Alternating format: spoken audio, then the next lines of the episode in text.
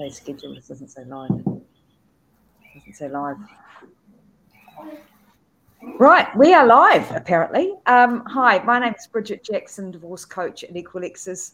Today we are doing a live webinar about all about insurances. So, how to protect your business, health, income, and lifestyle post separation or divorce. Stewart, I'd like to introduce you. How are you today? Great, thank you. Stewart Imrie. Now, Stewart, I was just reading something about you saying that you're upfront, perceptive, and straight talking. Tell me more. Well, I think we um, we have the um, philosophy that was it's about getting the right job done, and people with not any much too much um, I know, waffle, I suppose. So getting to the point, getting the solution in place. Great. Okay. And your background is that um, you are well, you're a financial advisor and you've had 10 years experience. No, no, I've been, I've been in the business 25 years. Oh, 25 years. So I must have, sorry, read something that um, was from some time ago.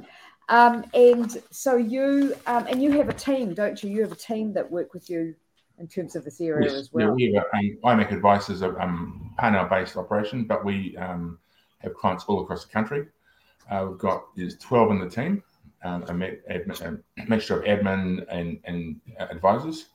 Um, we're very um, agile, I suppose, when it comes to things like um, a lot of the young guys are really good at young young people are really good at um, using Zoom and, and sharing that sort of stuff. Yeah, they're very good at that. So we we talk to clients all around the country all the time. Fantastic. Okay, so let's talk about what are the risks of not having proper insurance coverage after a separation or divorce? I'm sure there's many. Well, there's many, but I think um, the major risk is like um, there's been, you know, it's lost you, incomes changed, incomes move around. It's about family security. It's about paying debt down in certain situations, and also just making sure the family unit can function as well as it can in the event of the worst happening, like a death or a disability, and especially disability, I suppose, is much more important at some level because it's much more real. It's living. Yeah, yeah. Are you finding, um, particularly over the last few years with COVID and all the stress that people are going we are in a recession at this stage. I know that's debatable, but um, you know, there's a huge amount of pressure on people in relation to you know their workplace. Obviously, at home, we're seeing a lot of people. You know, the numbers in terms of separation now are getting up to about sixty percent. Have you seen claims increase over the last few years in terms of your I business? Think, yes. Yeah, COVID's definitely had a huge effect on mental health, but I think that's rolled back into physical health as well. We're seeing a lot of um, like cancers, like around you know bowel cancers and that sort of stuff. People are like kind of really stressed about bits and pieces. Um, yeah, yeah. Mental health has obviously become a real big issue. You know, you know, some people like sit, sitting at home, and but some people don't. You know, so you know, I personally struggled I personally really enjoyed the first lockdown because it just was nice and quiet. But then you start to lose, you know, seeing your your, your workmates or your friends, and that and that, that creates mental issues as well, and, and lots of stress for people, and financial stress as well. In terms of exist, if someone's got an existing um, insurance policy, and they're now getting separated or are, are separated, um, how would you change it? How would you modify it for them to better fit, you know, their new beginnings or their new situation? Right, because we're we're what we we are an unaligned advisory, so we don't particularly deal with any insurance company. We deal with the whole market. So what we would do, I would walk in. We kind of start with a, a blank piece of paper, and just go, "Hey, you've had some existing cover. Let's see what actually is the best fit for your situation at this point." And yeah. if that's the old situation, the old cover or the new cover, we'll make we'll make it work. Um, it's not necessarily about just going right a new new business just to have get more get paid more commissions or anything. It's about making sure the right covers in place for you. And a lot of times you'll have situations where there's more debt, there's less debt. You know, um, you know yeah. what their responsibilities have changed. There may be new jobs as well. So it's just making sure they all fit. So we, I work with a lot of clients. We work with a lot of clients, obviously going through this process, and we talk a lot about insurances. And we do tend to get quite a common response is, "I'm just going to cancel it all." So, um, from your perspective, what would you say to um, clients in terms of that? That they're just saying, like, within the financial times as they are at the moment, I'm just going to cancel everything, or cancel some of it. Well, I think, um, hey, a lot of that's a, a knee-jerk reaction to the situation they're in, and, and yeah. probably around cost and bits and pieces. But it's like let's let let's get the right advice and talk you through it. Like there may, there may be a situation where you can, you know, in some in some cases we can get um, suspension of income for six months, that sort of thing. So if they're going for a bad situation, we can say let's keep the cover in place, and you may not be particularly covered for everything, but at least if you've got a new new new uh, new medical event, you, the cover would still be sitting there in the background, and we can pick back up again. So there's options around, especially out of COVID a lot of insurance companies are now much more um, empathetic to um, financial situations. Yeah. So, um, health insurance um, is really important. Stewart and I were having a bit of chat, a, a, chat before we got on this webinar, and Stewart maintained, and I asked him the question about, you know, is he getting more claims, and what seems to be getting higher and higher in terms of claims, and it's cancer. You know, that's the number one killer of people in New Zealand, isn't it, Stewart? Yes, it is. Yeah, and mm. around medical insurance, medical insurance is interesting. You, I think I'm, I'm the view of that. If you have medical insurance, you never change it because the nuances are so small. You know, like you might have you know had a broken finger ten years ago, an insurance company will exclude it. So you just got it with with medical insurance. It, the the burden of proof is so much higher than it is for like a life insurance policy, or because you know the payments are so much more regular. Yeah. So, so what's the ideal age to get a um, to get medical health insurance? Is it when you're a child? Um, obviously, a lot of um, families have their children on their policies or have their own policy, etc.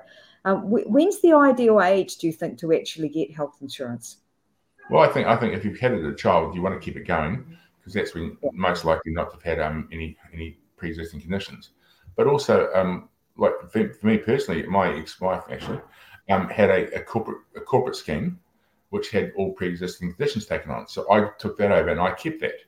So it's important. We, we work with people all the time. So if you've got um, employee benefits, what bits would you keep? What you know, can we transfer some of the the, the previous family's employee benefits over to the the people? You know, the someone that's yeah. splitting up. Yeah, so I know. Yeah, yeah. So I know from my own perspective, my daughter had a heart transplant unplanned at, at 13, and she yeah. ended up getting a payout of $50,000 um, yeah. in terms of that. So, um, and it also comes up a lot with clients in terms of children who's going to in terms of their health insurance when they yes. separate.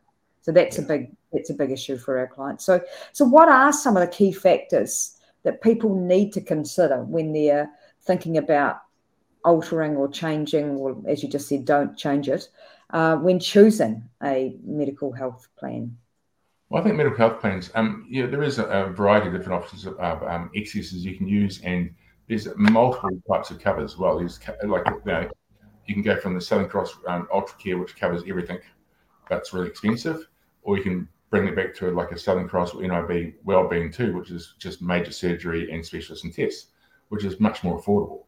And so, and I, even and all insurers, even Southern Cross now has excess options. So like, you know, you you might say, well, I'm going to reduce my premium from seven hundred dollars a month to five hundred dollars a month, but I'm going to have five hundred dollars excess if it's a surgery, not if it's a yeah. diagnosis procedure. So it's understanding how those exercises work and what's the best way to um, tailor your your um, program for yourself. Yeah, yeah, absolutely. So income now, income um, is pertinent, isn't it? We all need to survive. We all need to have an income to be able to survive and pay the bills, which, as we all know, are getting more expensive. So, how can people ensure that their income is protected protected in the event of of separating? Well, I think it's. I think a lot of times when it's a separation, the whole um, the, the whole employment income paradigm changes, right? So, you know, some people haven't worked before they have to go to back work. There's people who've worked a lot are working less or, or vice versa. So it's really, it's understand or being self-employed, uh, going back to employment. So all those things change how an income protection policy is structured. And it's important to get that right. Um, if you're a self-employed business person, we need to understand um, what the cash flow is and how long you've been in business for, so we can get um, what they call an agreed value contract, so it's locked in, which I think is important to get in, in these times um, to get a, a, contract which is an income protection policy that you know will perform at claim time, because otherwise, well, you have something. So that's important to us to make sure we sit down and we look to review our clients at least every year, but um, maybe it ends up being two years to review their financial situation based on their income from their companies or their salaries and just understanding how that works. Yeah, we, yeah.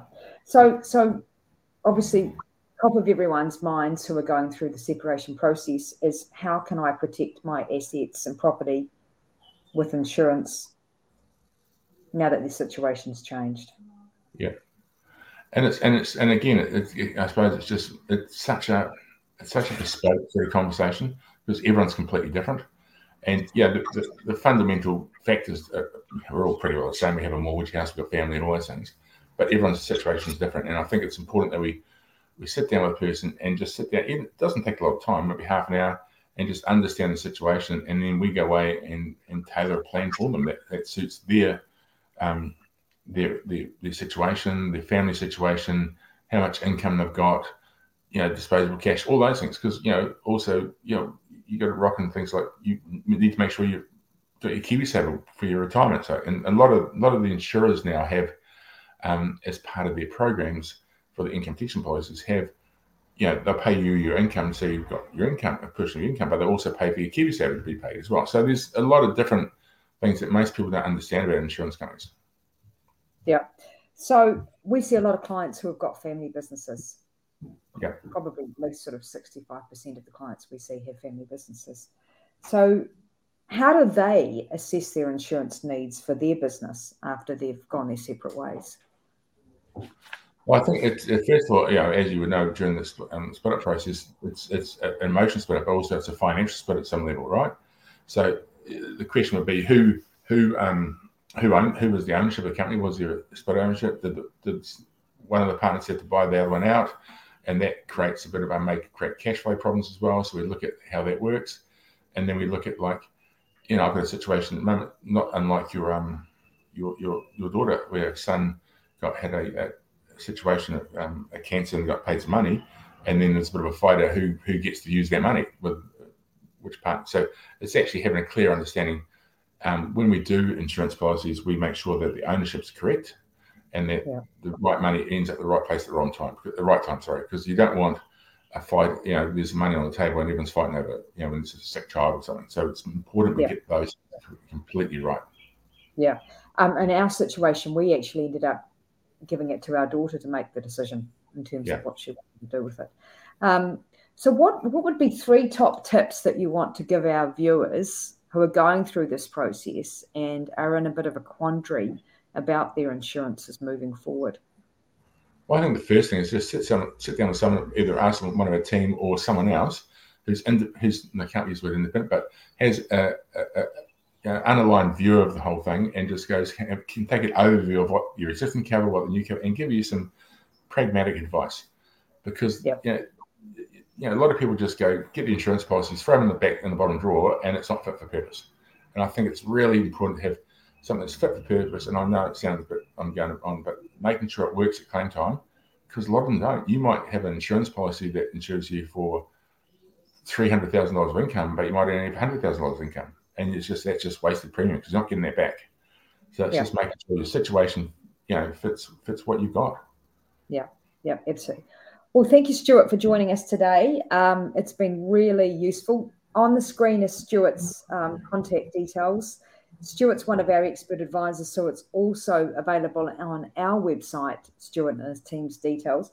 Now, I just want to leave you with something that's written on your um, written on your website, Stewart, which I really love actually, and it says, "If you want an enthusiastic, caring, first-class service, then talk to you, Stewart."